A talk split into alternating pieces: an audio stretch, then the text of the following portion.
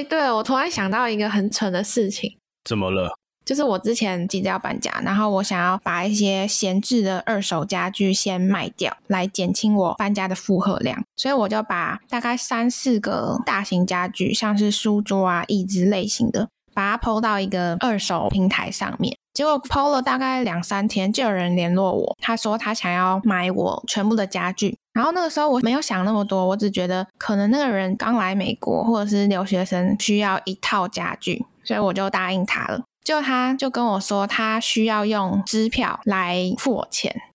我是没有存过支票。支票这样子很麻烦欸。对啊，但是他后来跟我讲，他会先给我支票，然后我收到确认之后，他会请搬家公司来把我的东西搬走。OK， 听下来我是觉得挺合理的，所以我就答应他。你当下的心情一定是觉得干，有人要买我的东西，超爽的啦。对。然后那个人就寄了支票给我，当下我一看，我想说，诶，他怎么给我那么多钱？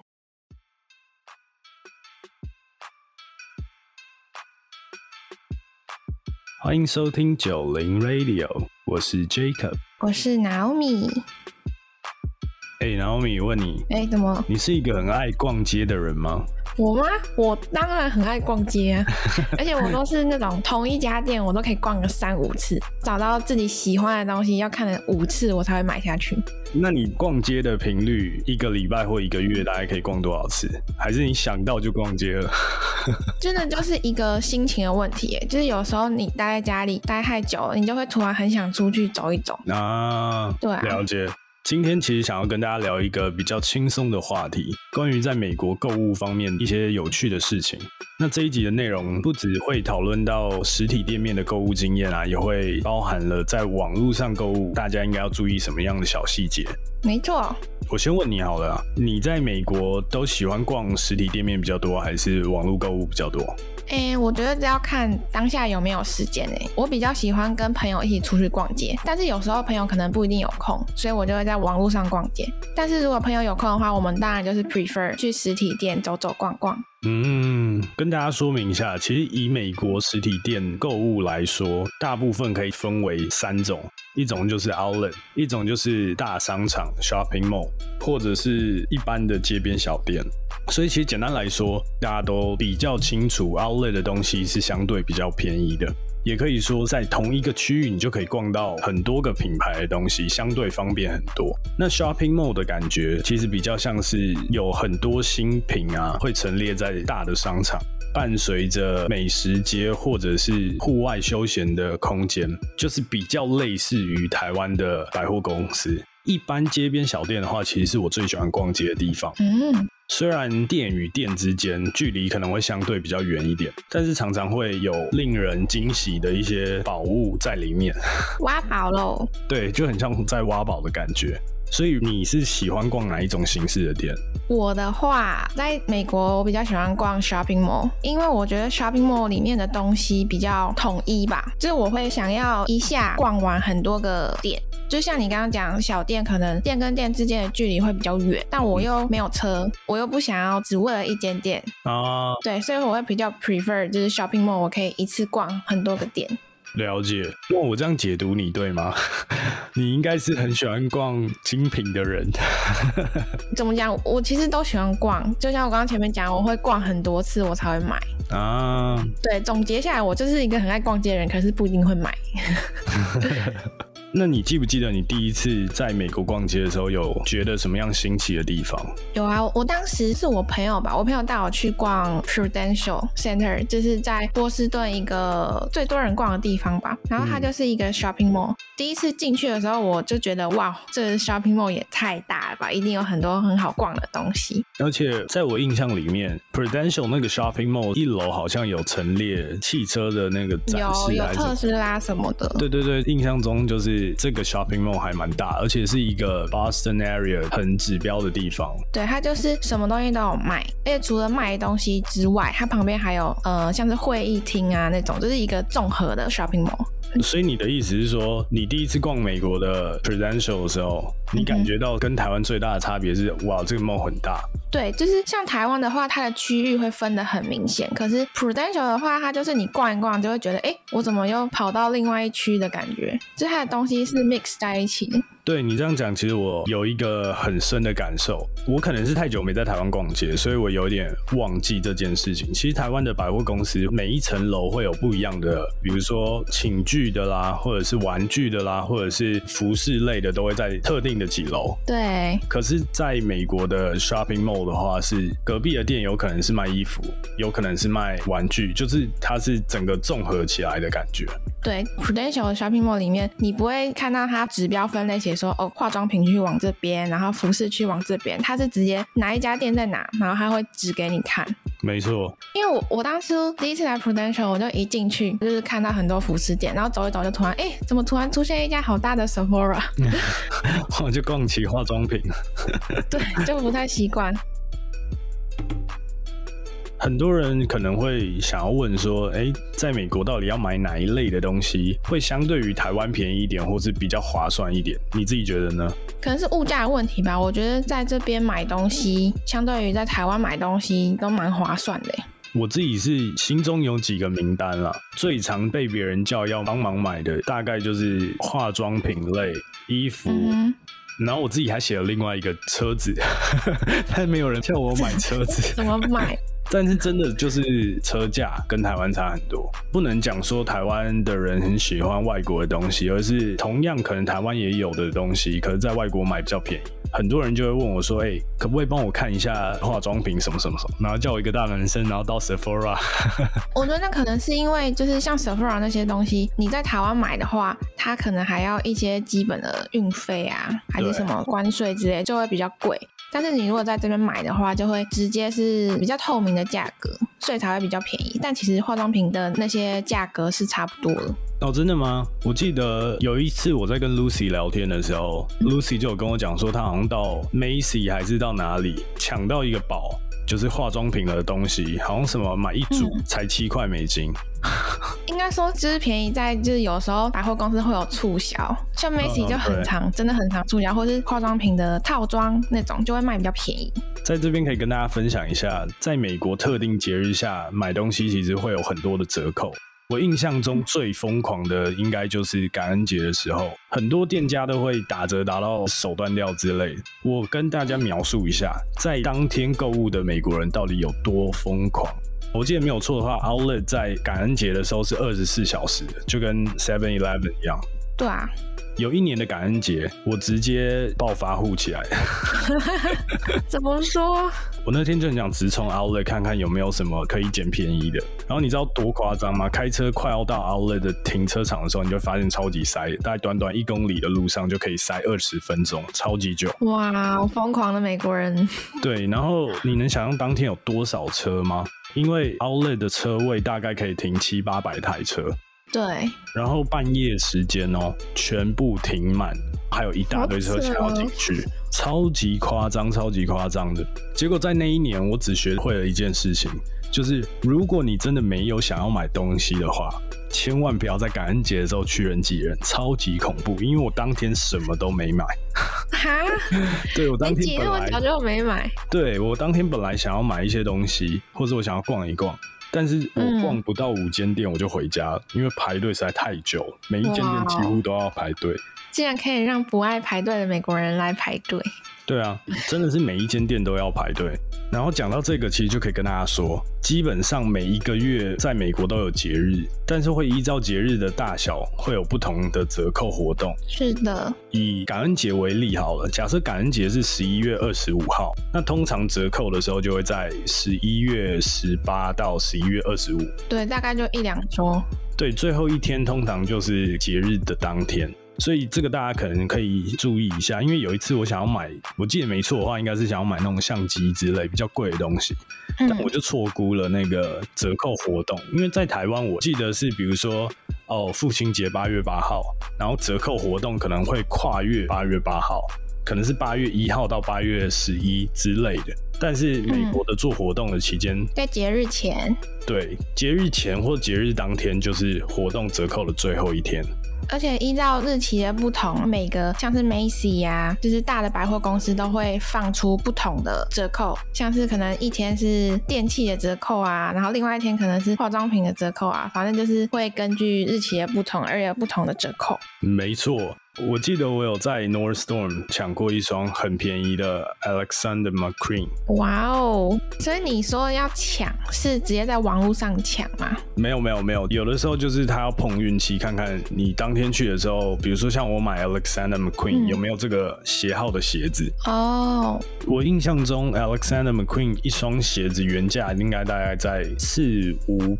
多，对，不便宜。对，然后我那时候记得我买是200多刀，哇，直接5折吗？好像差不多这个价钱，所以我一直印象很深刻，就是比较奢侈品的东西，你可以趁着节日的时候去买。那当然，像我刚刚有提到说，比如说你真的要买到车子之类的东西，其实车子也会按照不同的月份，可以跟 sales 谈到不一样的价格。比如说在9月、10月的时候，会有一些什么开学季，通常就有很多留学生会刚到美国，然后就会有车行啊 dealer 会给予比较多的 discount 给学生，大概是这样。然后我记得当初我在买的时候，1年内最低买车子的月份就是12月，就是这一年已经过要出新的年份的车子，所以通常12月、11月买车是最便宜。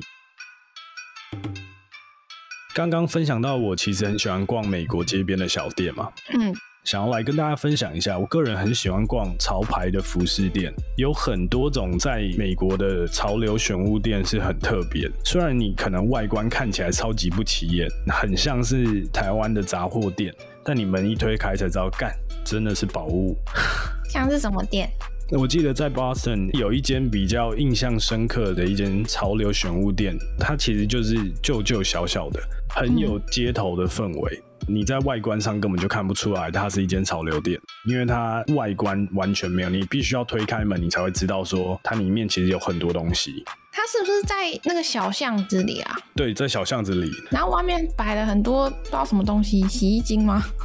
哇，好像是，就是它外面就是摆了很多瓶罐罐，对，就看不出来这样子。喜欢潮牌的90粉应该会知道，在台湾也一样，很多新鞋或者是新品发售的时候都是需要抽签的，然后这个事情其实在美国也很像，但是有一些是需要比如说手机下载第三方软件注册排队，甚至是有些需要现场排队。我记得有一个很搞笑的事情是，新品发售的时候你就可以看到街上超级多人开始搭帐篷，然后不知道人还以为这里怎么又多了一个贫民窟之类的。这在台湾好像比较少见吼，台湾好像也有，但是不会说搭帐篷。对啊，因为我记得在台湾抽鞋的话，就是真的就线上抽。大部分线上抽，但台湾也有一些实体店也是需要排队。了解。除了潮流选物店以外，我知道其实在台湾有很多人喜欢二手店或者是古着店。上次在搬家的那一集中有跟大家介绍到，可以把自己二手的衣服寄卖在这些店里面。我今天就想要来仔细跟大家聊一聊这些店的资讯。通常店家会有2种方式回收你要卖的那些旧衣服，一种就是直接用5折的价钱现金买走它，另外一种方式就是用7折的价钱可以让你换店里的其他二手的服饰。然后我记得前年的暑假，就是有几个从台湾来波士顿找我玩的朋友，最恐怖的一件事情就是只要带他们逛到这种二手店，反正就是进去然后不走。那么夸张吗？超夸张，而且这还不是最夸张的哦，他们是把自己从台湾带来的行李那些衣服卖掉，然后去换二手店的东西。为什么？说真的，因为从前年他们来找我的时候，我就陪他们逛了一下，虽然我自己不是一个二手古着的一个爱好者，但其实就连我自己在逛，我都觉得真的可以挖到一些宝。因为常常会有一些衣服是那种比如说1970年代、1980年代那种歌手就很指标性的衣服，他们的品牌之类的早就绝版，所以有的时候就可以真的在那边挖到很多很多宝，可遇不可求嘛。没错。最后我就想要跟大家来分享一下在实体店里面逛到也是比较特别的一间店。因为其实在美国，我不知道大家对于老玩具的想法是什么。我先问你好，你有没有看过一些小时候的美国卡通？有啊，Tom and Jerry。对。汤姆猫与杰利鼠，还有或者是什么摩登原始人之类等等，对对对，就是诸如此类美国很有特色文化的，通常就会在街边小店出现。然后在这些小店里面，你甚至可以找到比较老旧的玩具啊，或者是绝版到不能再绝版的经典漫画、美国邮报，甚至公仔等等，超级多东西。除了可以逛街的店以外，美国有很多不同类型的杂货店，像是我最常逛的就是一家叫做 Trader Joe's， 它是遍布美国的一个比较平价的超市，超级多人爱逛。对，因为它便宜，然后它买的东西又是他们自己出产的，然后也比较有品质。很多学生都会去囤货。这 Trader Joe's 它就是一个比较平价的超市，它里面卖的都是生活上的杂物，像是生鲜水果、肉类都有卖。特别是它还有卖保健食品、酒类，酒类也是很多。就是 Trader Joe's 它有一整区都是卖酒，然后是很平价的酒，它卖的价钱都很便宜，所以才会很多人都去买。所以你是因为什么原因很喜欢逛 Trader Joe's？ 就是它的东西便宜，然后又好吃。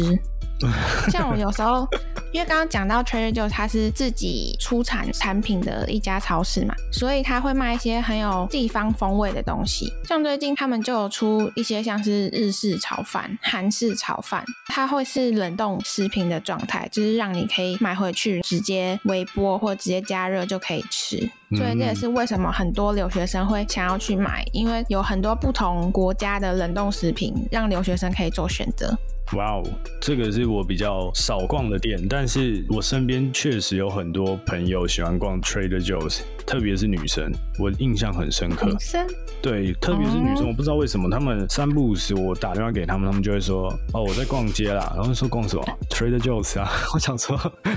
Trader Joe's 就要逛街。因为 Trader Joe's 也会有很多那种季节性的产品，像之前很红的就是那个红薯的产品，在 Trader Joe's 的社团里面就是非常的热络。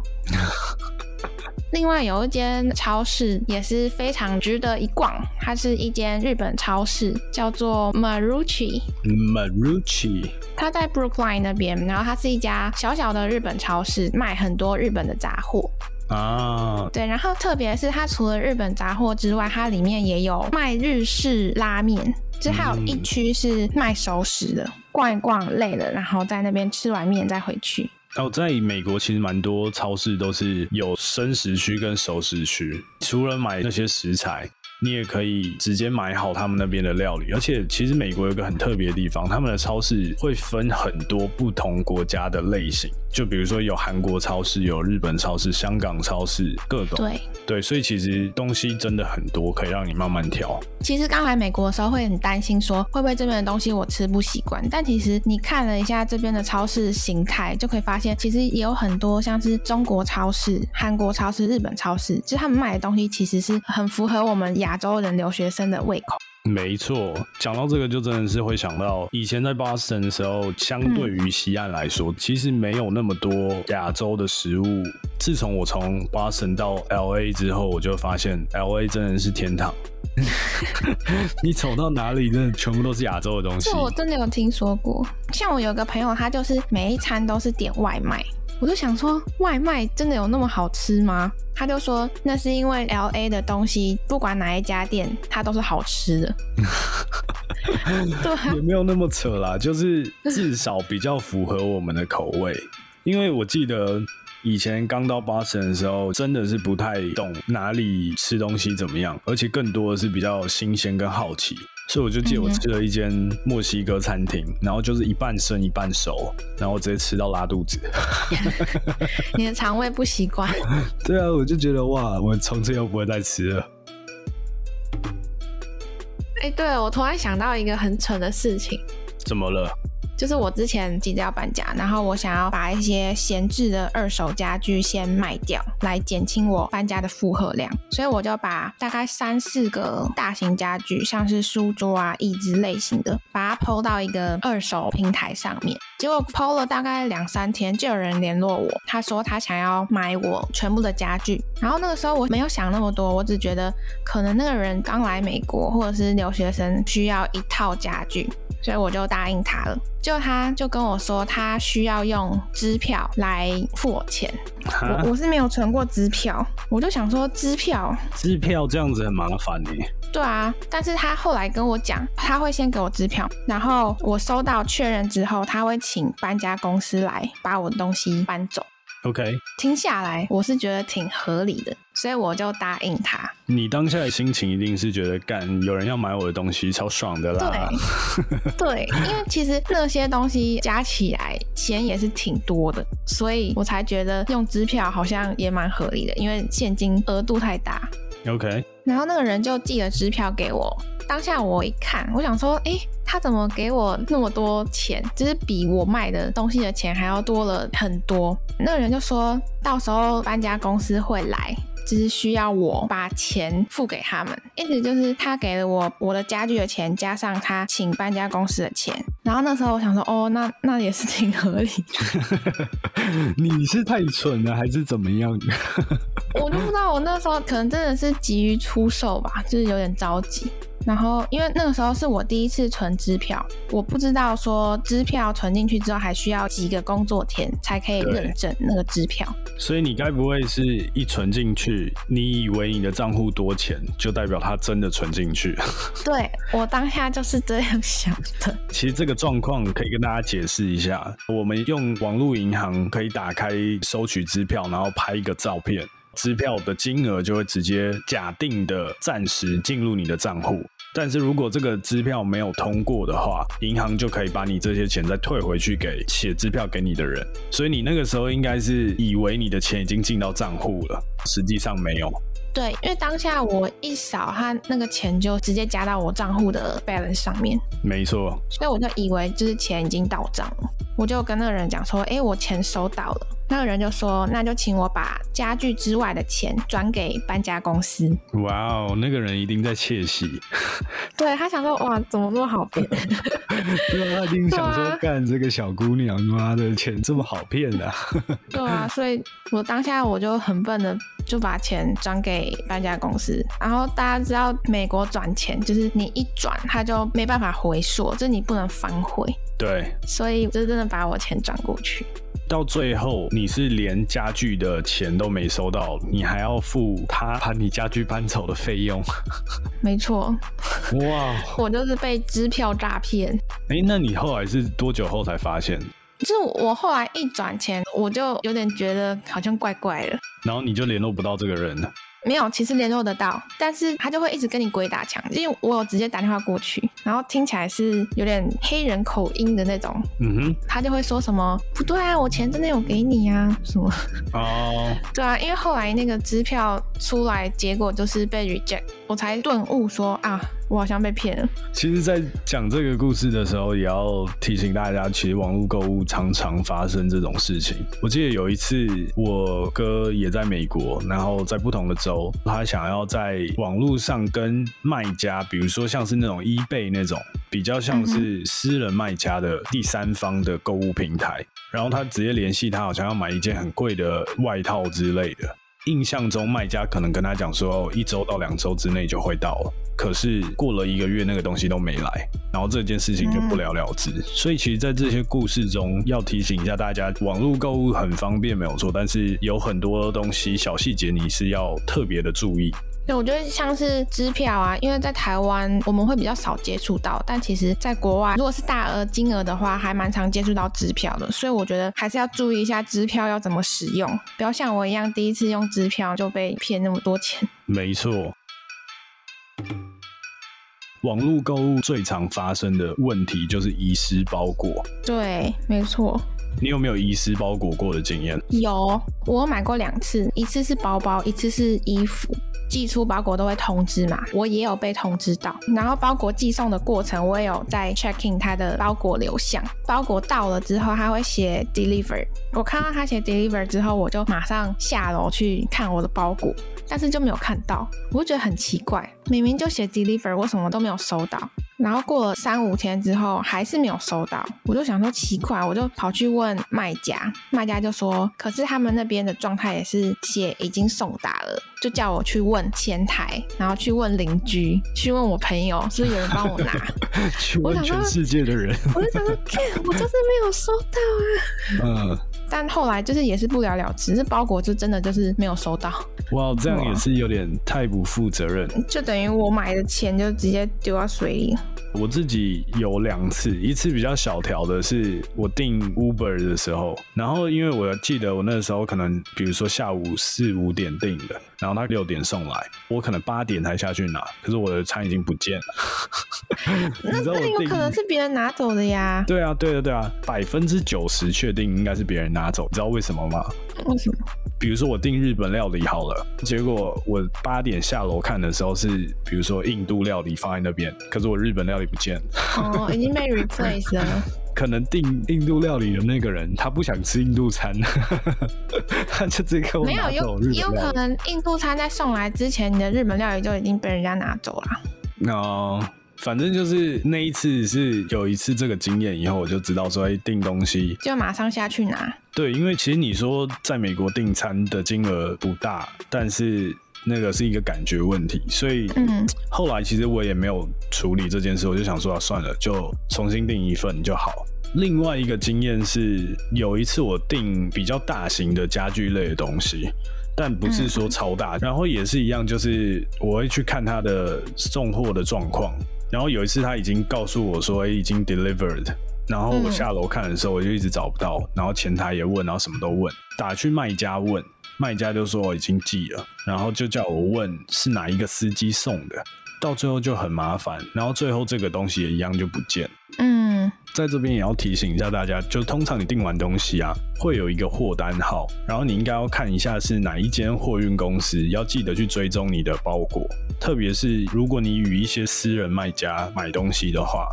有可能是不知道他有没有把你的东西实际寄出去，或者是地址写错啊，或者是司机把你的订的东西都拿走，这些都是有可能发生。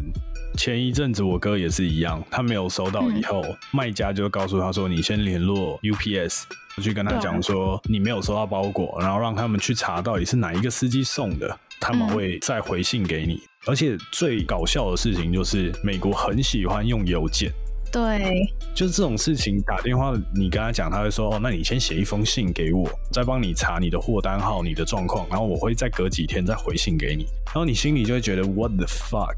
他们可能就是接电话跟处理的人是不同的吧。对啊，当然不同啊，但是那个心情就是他就不想处理了，他就要你去那种对应的部门，对，还蛮麻烦的。所以这个蛮多东西的一些小细节是我不喜欢在网络购物的一个很大的原因。因为美国通常网络购物是没有货到付款这个东西的，就是你必须要先刷完卡他才会帮你送货，这个是一个非常大的重点。就是台湾可能还是比如说有便利商店的店到店啊，或者是货到再付款，但是美国通常都是你先付了款，然后他才会隔几天或是几周的时间才会帮你寄出去，然后收不收得到呢又是另外一回事。对啊，我就觉得这好烦哦。这件事情假使你前面这些步骤都处理得非常顺利，但是到你退款的那个时候又是要等非常久，所以整个流程就算你处理得非常顺利，大概也要等到1个月你才拿到退的钱。对啊，然后你东西也没有拿到。没错，今天就和大家分享了各种美国购物的经验和故事，有很多很多的细节我们会放在 Instagram 上面文字化让大家知道，不要忘记追踪我们90.radio， 告诉我们你喜欢什么主题内容，我们来和你说。90 radio， 我们下次见咯，拜拜拜拜。